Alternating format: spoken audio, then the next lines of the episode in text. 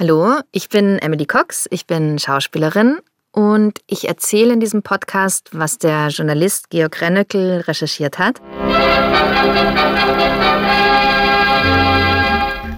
Tribune de Paris. Les hommes, les événements, les idées à l'ordre du jour. Que convient-il de faire si on les retrouve des enfants Finali Ganz Frankreich sucht die Brüder Finali. Eine neue Dreyfus-Affäre. Die Entführung der Finali-Kinder. Ist der Vatikan der eigentliche Anstifter des Verbrechens? C'était au-dessus de la loi. Le, le prêtre disait qu'il faut faire ça, c'est pour aller au ciel. Alors on faisait ça, on faisait pas autre chose. Es war gegen das Gesetz. Der Priester sagte, wir müssen das tun, damit wir in den Himmel kommen.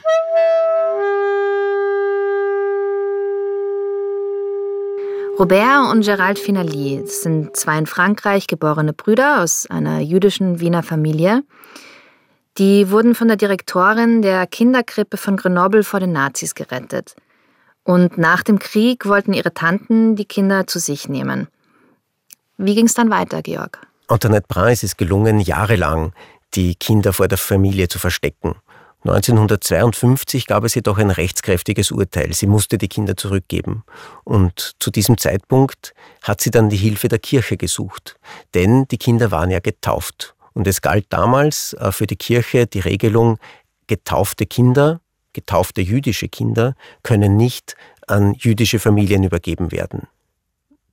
Es hat sich dann aber die Presse auf den Fall gestürzt und den Skandal berichtet. Und da hat dann der Kardinal Charlier, der oberste französische Bischof, beschlossen, die Kinder über die Pyrenäen nach Spanien zu bringen.